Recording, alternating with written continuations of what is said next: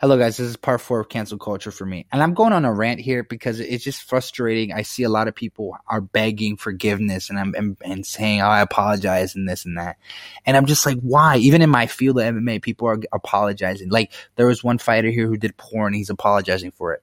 Are you dumb? Are you stupid? Why are you apologizing? That's that was a career that you picked that you needed money. Porn is a very lucrative career, um, and he needed it to you know support his dreams. What's the problem? Why are you apologizing for? And, oh, because oh, I have kids looking up to me. No, it doesn't matter. I, I, I get, I understand, I understand, but I also firmly believe not all athletes are role models.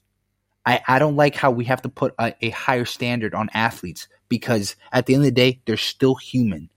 We're still gonna make mistakes. At, for me, I right now this whole cancel cancel culture for me um, series that I'm doing right now, I could get canceled because of my opinion on it. But at the end of the day, I stand firm by it because if you don't stand firm on what you said, then you know, and you're begging for forgiveness, I think it's the most dumbest thing you can do.